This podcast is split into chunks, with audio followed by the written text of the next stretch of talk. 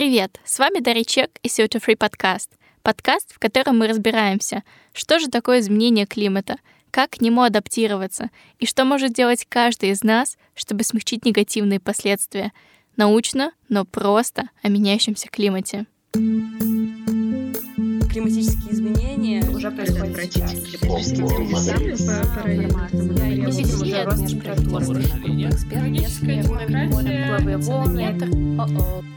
В этом выпуске мы поговорим с глициологом, полярником, ведущим научным сотрудником Арктического и Антарктического научно-исследовательского института Алексеем Якайкиным. Мы с командой давно ждали этой возможности, поэтому немного не рассчитали, и разговор вышел на два часа. Обычно мы стараемся сократить выпуск по максимуму, но запись получилась настолько интересной, что мы не хотим вас лишать всей этой радости. Поэтому мы приняли решение сделать две части у этого выпуска. Первая часть будет посвящена Антарктиде и исследованиям климата, а вторая — всему, что происходит за кулисами публикации доклада МГИК, ведущим автором которого был Алексей. В этом выпуске вы узнаете, почему вы не сможете стать переворачивателем пингвинов, где находится самый древний лед в мире и как изменение климата связано с Антарктидой. Также мы посмотрим на Антарктиду глазами Алексея Якайкина. Вот, давайте начнем с моего любимого вопроса. Что для вас изменение климата? Такой забавный, да, вопрос? Что для, что для меня изменение климата? А вот так вышло, ну, там, несколько лет назад, что просто ну, тоже кто-то позвал меня там, не знаю, почитать какую-то лекцию. Я говорю, ну, давайте там, почитаю. Вот. И постепенно... И кто-то потом попросил сделать э, лекцию про, про климат. Я говорю, да я же вроде как-то так это... Ну, ничего сделал, да.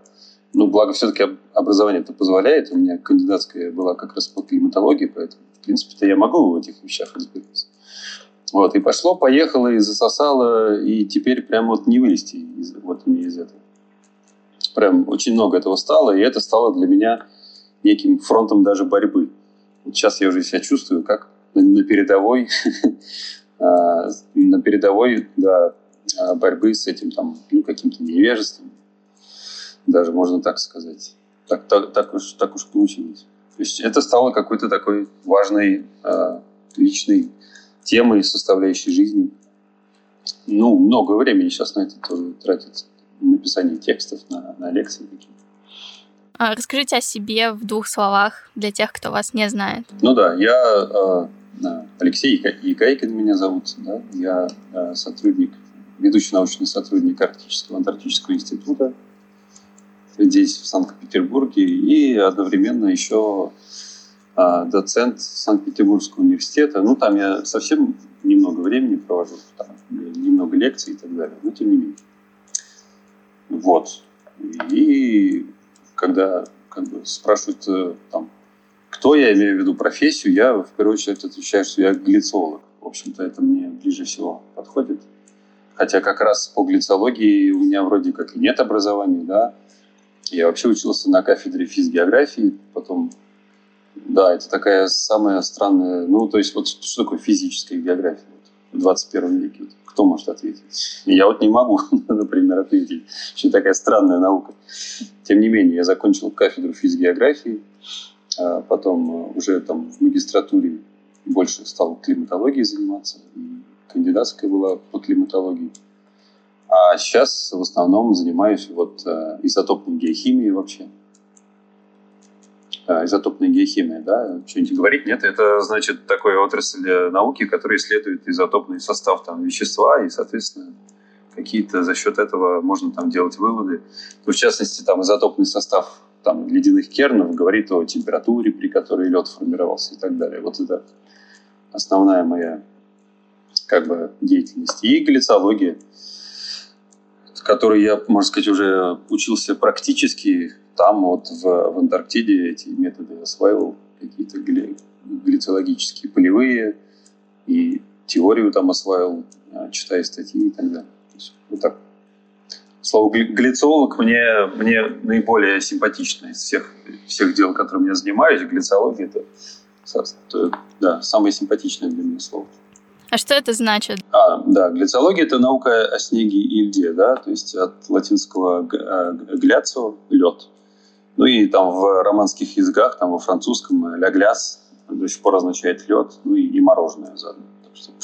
И то есть вот эти изотопные исследования, это как раз те самые графики, которые, не знаю, мы сейчас видим, что вот уровень углекислого газа поднялся так сильно, как он не поднимался за 800 тысяч лет, это именно вот то, чем занимаются? Ну, примерно да, примерно да. То есть, э, когда данные по ледяным кернам публикуют, есть такие, такие графики, да, которые вот у всех на, на слуху, на виду, многие их могли видеть. Там, где такие характерные кривульки с, с такими циклами 100 тысячелетними. И вот там всегда бывает кривулечка с температурой, обычно красненького цвета, да, и вот она получена по изотопному составу льда.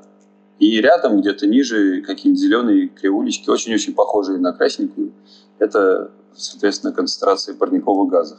Но это уже другим методом она получается. Просто напрямую воздух уже содержит э, вот эту древнюю атмосферу, поэтому есть возможность этот воздух оттуда извлечь и просто инструментально померить вот э, концентрацию там этих э, парниковых газов в прошлом. Изотопные исследования — ключевой метод палеоклиматологии. Палеоклиматология — это такая наука, которая изучает климат прошлых лет. Она позволяет нам лучше понимать механизмы изменения климата и прогнозировать климат будущего. Все изменения климата записаны не только в ледяных кернах, но и в кольцах деревьев, коралловых окаменелостях и слоях горных пород. Если деревья и ракушки могут рассказать о том, какими были условия на планете в то или иное время, Ледяные керны говорят о точном составе атмосферы и даже о происхождении ее компонентов. Так, благодаря исследованиям в Антарктиде, стало известно, что столетия назад было в разы меньше парниковых газов, а нынешняя концентрация растет именно из-за сжигания ископаемого топлива. Ну и к палеоклимату тоже пришел э, э, как бы таким же естественным путем, потому что когда я пришел э, в АНИИ, я понятия не имел, чем вообще, собственно, люди там занимаются. И вот я хочу в Антарктиду, а что мне там делать? Как туристам мне там? Как, как, что мне там делать? Чем вообще люди в Антарктиде занимаются? Ну вот, э, и, соответственно, тему мне уже предложили, что вот хочешь заниматься вот именно изотопным составом, и как э, он связан с климатом, то есть как по изотопному составу можно климат реконструировать. А у нас в стране практически никто и не занимался тогда этим. Да, это было когда? Сколько лет назад? Ну вот э, я пришел в 95-м году в АНИ, и, конечно, тогда у нас не было ни лабораторий таких, ну ничего, ничего там не было такого. И э, тема эта была совсем там ну, новая, нулевая. Никто в стране практически, практически этим не занимался. Нет, какие-то люди измеряли там изотопный состав, там, не знаю, в, в речках, допустим. Но, в общем, так это все было слабенько. С тех пор все развелось, конечно, очень сильно, да. И лаборатория сейчас у нас своя, собственная есть и так далее. А тогда ничего этого не было. И вот э, климатом, соответственно, я этим занялся, палеоклиматом, то есть прошлым климатом планеты. И вот и, вот и занимаюсь этим пор. Не только разными вещами, но этим в основном.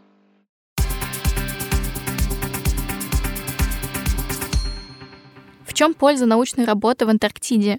Что там можно узнать о климате и как добыть эти данные? Расскажите об этом. Антарктида — это, ну, не белое пятно уже сейчас, конечно, но это такой большой провал э, в этих данных, потому что станций, во-первых, мало там, э, и, во-вторых, э, ряды наблюдений, самое главное, что довольно короткие, да, только с середины 50-х годов. Если в Европе уже там лет 200 наблюдают за климатом, то в Антарктиде вот только 50 лет. И, в общем, это, как сказать, такая большая беда. Но сейчас есть модели там э, циркуляции, там ре, реанализ и все. То есть можно восстанавливать эти данные, но это без исходных данных сложновато. Поэтому любые там метеонаблюдения в Антарктиде это очень э, э важно. Чем больше этих станций будет, э, тем э, лучше. Но с другой стороны, с другой стороны, Антарктида это просто такие идеальное место, чтобы заниматься палеоклиматическими исследованиями.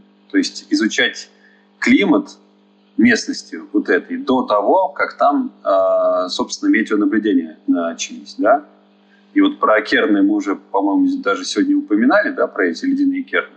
То есть суть в том, что бурится вот эта толща льда, и ты послойно вот эти берешь образцы, изучаешь там их вот этот там химический, геохимический состав и прочее, и узнаешь, какой был климат в прошлом.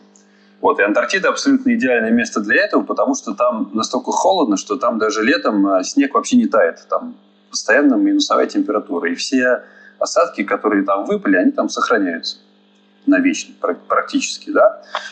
А, вот, и поэтому очень-очень много людей там этим э, занимаются. Прям повсеместно бурят эту несчастную Антарктиду и а, извлекают керны и, и изучают всячески. Поэтому Антарктида очень а, большой вклад дает вот в эту палео, палео, палеоклиматологию. И плюс, э, я уже говорил, да, это единственный способ узнать, каков был Э, газовый состав атмосферы в прошлом. То есть, вернее, единственный прямой способ. Есть э, методы косвенные, но напрямую это только по ледяным кернам Антарктиды, ну и отчасти Гренландии, да, можно сделать. Какие еще научные задачи есть в Антарктиде? А там э, огромное количество разных научных задач выполняется, ну, разными странами, да. То есть в России может быть не такой большой набор вот этих научных задач. В других странах там он, он, он побольше, конечно. Но в целом, вот понятно, глицология, да, мы об этом уже там как-то поговорили, то есть бурение льда, там, например, да, изучение палеоклимата, потом это из, измерение баланса массы а, снега, да, в Антарктиде, а это вообще там архиважнейшая задача, да, потому что, ну, все мы слышим сейчас про повышение уровня моря, вот. И в 21 веке, собственно, Антарктида в основном и будет давать вклад в повышение уровня моря. То есть вот чуть-чуть, вот на капелюшечку вот изменится баланс массы в Антарктиде, вот на там доли процента буквально. И у нас будет э, там, ну не всемирный потоп, но очень сильно начнет уровень моря повышаться. Поэтому как бы важно следить, что там происходит и понимать эти процессы. Алексей упоминает баланс массы. Это приход минус расход. То есть сколько снега пришло в виде осадков, минус сколько льда ушло в виде айсбергов и талой воды. Баланс массы — критическое значение для оценки состояния ледяного покрова Арктики и Антарктиды. Оно позволяет определить динамику и направление изменения климата. В данный момент таяние ледяного и снежного покрова происходит быстрее и интенсивнее, чем восстановление, поэтому баланс массы отрицательный. Еще помимо этого, Антарктида а, ведь э, очень сильно влияет на климат э, там всей планеты, да, разными там всякими способами она формирует вот этот, э, ну там над ней формируется этот полярный вихрь, который влияет на климат там всего южного полушария, на циркуляцию. И это еще такие вопросы довольно-таки мало изученные. То есть там еще много чем, чем надо заниматься. Вот. Еще с другой стороны, у Антарктиды Э, очень такие сложные, тоже пока мало понятные взаимодействия с, с океаном. Вот это вообще такая самая горячая научная тема, это взаимодействие э, ледяного щита, то есть льда Антарктиды, атмосферы и океана вот, в южном полушарии. Потому что что сейчас там происходит в некоторых местах Антарктиды, там к этому ледяному шельфу, то есть к плавающему на поверхности вот этому блоку льда, вот подходят э, теплые воды глубинные, они такие действительно теплые, там, плюсовые температуры, и они начинают эту, эти ледяные шельфы антарктические подплавлять а, вот снизу потихонечку. Что происходит дальше? Этот ледяной шельф становится тоньше, и, соответственно, он перестает как бы сдерживать напор льда, который давит на него вот там вот сверху из глубин Антарктиды движение льда ускоряется, и Антарктида начинает э, терять массу. Вот это то, что сейчас происходит э, в Западной Антарктиде, например. Не везде, но в каких-то там отдельных участках вот эти процессы там локализованы. И вот за счет этих процессов в последние 20 лет Антарктида очень сильно начала терять, терять массу. То есть до этого как бы считается, что она находилась там примерно в равновесии, а сейчас вот она массу теряет очень быстро. И что будет дальше, тоже никто не знает. Там прогнозы варьируют там от, от ну вот, в очень широких пределах. Да? И, соответственно, все это приводит к, к повышению уровня Мирового океана, который сейчас повышается на 3,5 мм в год, но это происходит с ускорением. Там еще э, в начале там, 20 века это, может быть, было там 1 мм в год, сейчас 3,5, а к концу века это будут, будут уже сантиметры какие-то. То есть, ну, так, Я вообще не представляю, насколько это удивительное место. Вот если так, для обывателей, какие ощущения, когда стоишь посреди Антарктиды, что чувствуется, что видится, как это все выглядит? Ну вот, э, как бы, есть несколько уровней вот этой Антарктиды, как я вот для себя понял, да, потому что про Антарктиду, когда люди думают, они себе представляют айсберги, пингвины, и это все правильно, да, но это такая лайтовая еще очень Антарктида для туристов такая, потому что это все самое побережье или даже там какое-то море на подходе к этой Антарктиде, да, например. Вот. А и, собственно, это самая красивая часть Антарктиды, надо признать. То есть, когда люди в Антарктиду ездят, они там приезжают, как правило, на какую-нибудь станцию, и, или вообще там на, на кораблике плывут вдоль берега и смотрят эти айсберги, там, пингвинов и китов. Это вот самая красивая часть Антарктиды, конечно. Но она самая именно что вот такая да, э, легкая. Потому что там э, летом температуры, в общем-то, могут и выше нуля даже подниматься. И, в принципе, вполне нормально, комфортно и без проблем. А следующий как бы, уровень постижения Антарктиды – это уже центральная Антарктида, вот как станция «Восток», да, где мы работаем. Там уже совсем-совсем все по-другому. Это вообще не похоже уже на, на берег. А, там даже в разгар лета температура минус 30, то есть мороз и все такое прочее. И одежду надо уже совсем другую с собой иметь. И тяжело там ходить, потому что там мало кислорода, и тебя вот эта вот э, одышка мучает там все время, да. А, и, соответственно, работать там тяжелее на порядок, чем на береговых станциях. Вот. Но все равно ты еще на каком-то островке цивилизации находишься, да, при этом. Ты живешь на этой станции в тепле и уюте, и все у тебя хорошо. Вот. А следующий уровень – это уже когда ты, например, идешь в какой-нибудь научный поход. То есть ты покидаешь станцию, садишься на садишься в балок, то есть в домик на санях, который тащит э, тягач да, за собой, и вот едешь куда-то там сотни тысяч километров через это вот пустыню, э, пустыню снежную, и ты понимаешь, тут уже как, блин, какая она огромная там Антарктида. Едешь сутками, сутками, днями, и ничего там вообще вокруг не меняется абсолютно. Вот все, все этот белый-белый-белый снег. Ну а следующий уровень уже, это если взять еще, например, там какой-нибудь э, маленький там снегоход, да, и на нем отъехать там на 50 километров от станции. Потом его выключить, этот снегоход, закрыть глаза, и ты понимаешь, что вот вообще ты, вот ты в космосе сейчас. Там нет ни запахов, ни звуков, там нет ничего. Там вот никаких внешних раздражителей вообще нет просто. Там два цвета, белый, белый снег и голубое небо над тобой. Абсолютно никаких запахов, потому что вокруг тебя только вот эти чистые молекулы воды, H2O, и больше никаких молекул, да, а вода не пахнет ничем. И все. И вот ты понимаешь, что вот он космос. И дальше уже идти некуда просто. Ты дошел до предела Земли какого. Да. Да, это можно закрыть глаза и, за, и слушать, и, и медитировать. Вау. Спасибо за такую звуковую экскурсию.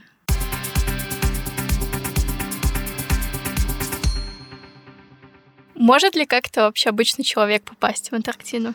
А, так а что значит обычные? Мы все там обычные, а у нас необычных не бывает. Нет, но если вы имеете в виду не, например, не, не научный сотрудник, конечно, может, потому что там много сейчас путей, несколько, по крайней мере, путей. Можно там какие основные пути обозначить. Ну, с научными как бы сотрудниками понятно, да. Тут путь такой. Ты приходишь в Институт Арктики и Антарктики и подаешь туда заявку на участие в экспедиции с написанной программой. Вот, и все. То есть ты расписываешь, что ты хочешь там этим заниматься и какие ресурсы тебе нужны. Если не через, э, не через этот путь идти, а вот э, другим путем, то можно устроиться в ту же самую российскую антарктическую экспедицию в качестве ну, технического персонала. Это в первую очередь механики, дизелисты, да, специалисты по этим дизельным э, генераторам. Это самое это востребованное профессия. От них там вообще все зависит, потому что если дизель, если дизель остановится, мы, мы все умрем очень, очень быстро. Поэтому как бы от них зависит буквально все. Потом это повара, это обязательно. Потом это, конечно же, ну, метеоролог, это, с одной стороны, как бы научная должность, но это просто метеоролог, просто наблюдатель. Ты должен быть таким квалифицированным техником, чтобы там наблюдать за погодой. Потом это врачи, причем на каждой станции минимум два врача а, должно быть. И от них, понятное дело, тоже зависит все, потому что, ну, не дай бог, ты там заболеешь во время зимовки, и никто тебя уже не вывезет никуда, да? То есть лечение должно происходить на месте. Даже космонавта с орбиты можно забрать, да, в крайнем случае, а из Антарктиды зимой забрать человека, ну, исключительно сложно. Ну и третий способ стать каким-нибудь, не знаю, миллиардером, олигархом или министром. И тоже можно приехать. У нас было несколько таких вот на, на Востоке приезжали в качестве туристов. Официально туристов у нас нету, а вот если ты такой важный человек, то тоже можешь попасть. Но, кстати, туризм, в принципе, в Антарктиде есть. То есть это, это еще один путь. Но этот путь, понятное дело, очень-очень-очень-очень дорогой. Да? То есть если ты едешь в составе экспедиции, тебе еще деньги платят за это. Ну, там не бог весь какие, но тем не менее. А туристам поехать там, по-моему, стоит что-то типа от 10 тысяч долларов и, и выше. Вот. Тут путевка в Антарктиде. И это просто издалека на пингвинов посмотреть еще. Да, это и такой способ тоже имеет место, но это он очень дорогой и мало кому доступен. Так, а как же профессия переворачиватель пингвинов? Ну, это же байка, ну что же. Я думал, все это понимают. Конечно. Нет, смотрите, тут какая история. В, в, в, это самое, в жизни дикой природы в Антарктиде человек не имеет права, права вмешиваться, даже тогда, когда очень хочется. Я уже не говорю о том, чтобы там э, ну, пингвина трогать или брать на руки, это категорически запрещено просто, вот, серьезно. А, я вот э, видел снимки там 50-х годов, 60-х, когда полярники там давали пингвину покурить, например. Вставляли ему там сигарету, например, в клюв. Это, вот сейчас это шок, шоком воспринимается просто. Тогда нет, нормально. Это было. Но, слава богу, там времена меняются, принимаются какие-то там законы на международном уровне, и сейчас это все как бы, ну, это категорически все недопустимо, даже трогать и даже приближаться к нему ближе, там, чем на несколько метров к этому пингвину. А если у него период гнездования, там он на яйцах сидит или птенцов э, там воспитывает, это категорически там близко нельзя подходить. И даже если ты видишь, что там животное, например, как бы ну, вот погибает, да, там, ну, ты не можешь вмешиваться в этот естественный ход вещей. Ну, это естественный отбор, да. Ну, это все очень там бывает печально, но а что с этим делать? Там э, каждый год из, э, из птенцов там новеньких там а, где-то половина только выживает. А что, ничего с этим не поделаешь. Это уже ужасно все грустно, но как бы такая, такая там у них жизнь. Вот, поэтому нет. Пингвинов, во-первых, переворачивать не надо, они прекрасно сами справятся. Ну, даже если он не справится, ну, значит, такая судьба у него.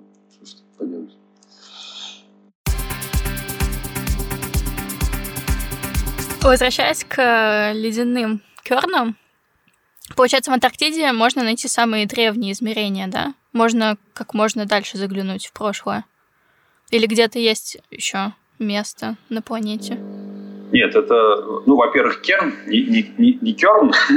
А, кстати, вот э, тоже хороший вопрос, потому что я слышала почему-то разные версии, и, не знаю, у меня прижилось Керн, но он, это Керн, да? Да, да, да по-русски говорят э, керн. Там нету буквы «ё». Это вообще слово из геологии, из немецкого там языка. Вот, может быть, и правильно было бы и керн, но вот э, прижилось у нас керн. Вот. Ну, не суть. Вот, а, да, в Антарктиде самый древний лед, конечно, на нашей планете можно найти. Больше вряд ли он где там сохранился. Еще в других местах там все давно растаяло. Вот. Э, то есть в Гренландии самый древний лед, который сейчас известен, это 125 тысяч лет, а в Антарктиде, ну, тут доподлинно, так сказать, неизвестно, но это точно миллионы лет. Вот у нас на станции «Восток» там 1 миллион 200 тысяч лет возраст льда, самый большой. Но есть еще сообщения о находках там отдельных блоков льда возрастом там почти 3 миллиона лет. Это 2,7 миллионов. Это сколько примерно метров? керн? Ну, а на самом деле тут даже вот это так нельзя сказать, потому что уже этот лед, он весь э, перемешан, и там нарушено вот это вот э, ну, естественное залегание слоев, да. То есть понятно, что там чем глубже мы идем, да, в леднике, ниже мы в леднике спускаемся, у нас э, становится лед все старше, старше и старше, правильно, да? Потому что он же накапливается сверху, соответственно, чем ниже мы идем, тем он, э, тем он э, старше. И с глубиной эти слои утончаются, утончаются, утончаются, утончаются. То есть там один метр льда может содержать, э, ну вот на поверхности один метр, это примерно 20 лет, а внизу ледника один метр уже может содержать много-много тысяч лет, там, десятки тысяч лет даже. Поэтому тут так вот априори нельзя сказать, сколько это в метрах. Это может быть совсем небольшой интер... Э, промежуток, да? Вот. И там уже эти ледяные слои перемешаны. И это плохо, потому что ты не можешь восстановить последовательность этих э, климатических событий. И, собственно, чем сейчас э, занят весь мир – глициологический и палеогеографический, а он занят поиском самого древнего льда в Антарктиде, но причем такого, чтобы там вот эта последовательность э, слоев была не нарушена. Вот. И, и у нас тоже есть свой проект э, на эту тему, вот, и у других стран есть проекты на эту тему. Вот такая самая интересная научная задача в Антарктиде. Ну да, мы в этом году сделали такой научный поход небольшой со станции «Восток», а, мы на вот этих тягачах, да, в этих домиках на санях прошли 300 километров до такого места, которое называется ледораздел Б.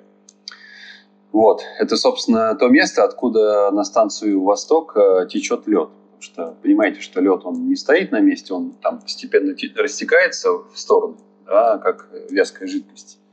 И вот есть, э, всегда есть точка, откуда этот лед к нам при, пришел. И вот эта точка называется лидораздел Б. Вот. И мы туда ходили научным походом, чтобы собрать какие-то там вот самые первые данные, потому что вот это как раз белое пятно. Вот там не был никто до нас вообще. То есть мы были первые, там поставили флаг, ну все как полагается. все, все как у нас принято да, сейчас. И провели какие-то там самые первые наблюдения глицологические, там измерили скорость накопления снега, измерили там температуру, чтобы ну хоть что-то знать про это место, потому что про него ничего не известно. А зачем все это нужно? Затем, что мы полагаем, что именно вот там, вот именно вот там можно найти будет этот самый древний лед, да, и причем именно в ненарушенном э, виде. То есть, если наши там расчеты подтвердятся, то когда-нибудь, я очень надеюсь, мы туда придем, поставим там буровую и пробурим новую глубокую скважину, такую же, вот как на станции «Восток». И добудем этот ледяной керн э, и узнаем, э, как менялся климат за последние там полтора миллиона лет как минимум. Ну, надеюсь, что и больше, может быть. Мы уже поговорили о направлениях и методах исследования.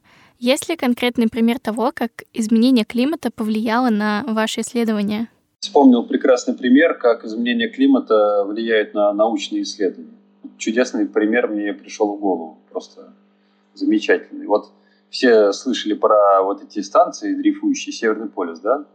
Ну, все про них знают. Вот Папанинц, и там первая станция была в 30-х годах.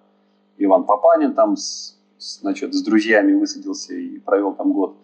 Потом а, они были, эти станции, на протяжении там всего советского периода с какими-то небольшими перерывами. Потом был перерыв там в 90-х годах, потом их возобновили уже, вот, так сказать, в новейшую историю. И было несколько этих СП российских уже, да. А последние годы их нет. А почему их нет? Потому что не, невозможно льдину найти, на которую высадить можно эту дрейфующую станцию. Представляете себе? Все, не, нету в Арктике льда, на который можно станцию высадить. Потому что для этих станций нужен лед не новый, не свежий, не однолетний, а нужен многолетний лед, которому минимум несколько лет, там, да, и чтобы у него была толщина там 5 метров там, или, или больше, и площадь там, э, достаточная. А нету сейчас иногда такого. Все. Вот прямое влияние климатических изменений на науку. Но в итоге, что сделал наш институт, э, во-первых, там активность перенесли э, с этих СП, перенесли активность на э, базу мыс Баранова, это на Северной Земле. Вот, то есть это стационарная станция, которая на Земле стоит, никуда не дрейфует. А сейчас еще строится, как она называется, плавучая, арктическая плавучая платформа, что-то в этом роде. Это типа судно, типа ледокола, ну вот как бы она такого, скажем так, плавучая платформа, в общем, самодвижущаяся. самодвижущаяся. Вот ее можно тоже использовать там будет для дрейфа, да, отвести в какую-то, скажем, точку Арктики, моторы заглушить, и вот она будет дрейфовать вместе с течением а, воды, льда куда-то там, вот, и измерять. Вот такой вариант. Ну да, адаптируйся или умирай.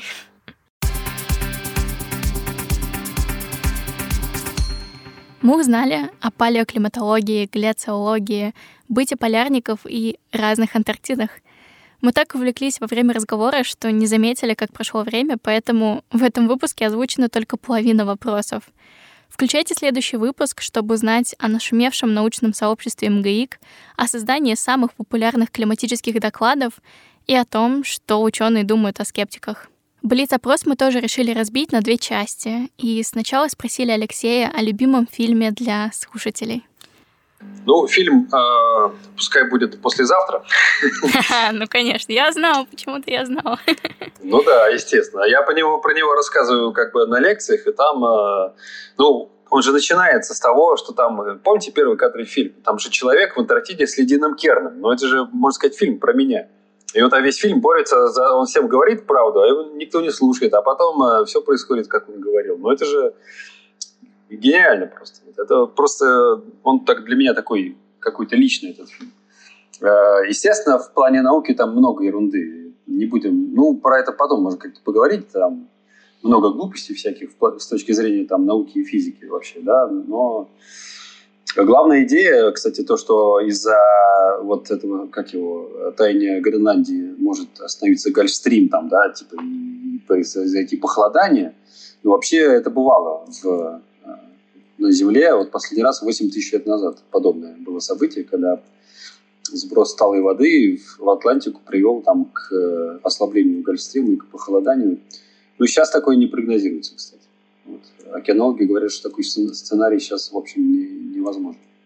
То есть главный, это, главный посыл у них как бы верный, а в мелочах там очень-очень много неточностей, включая то, что ну, не, не так быстро это все, по крайней мере, происходит. У них там за две недели климат весь сломался вообще к, к чертовой бабушке и, и так далее. Так быстро все это не может происходить в любом случае, конечно. И нас это, как бы нас это не ждет, по крайней мере. Надеюсь, вы помните о нашей любимой эко-привычке.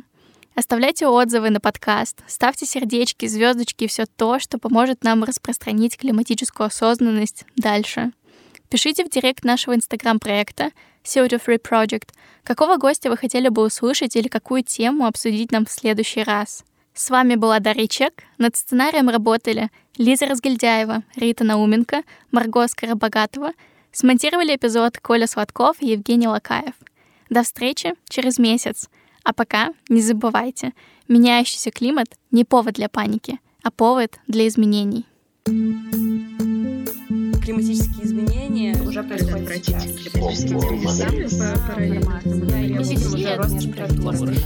Климатические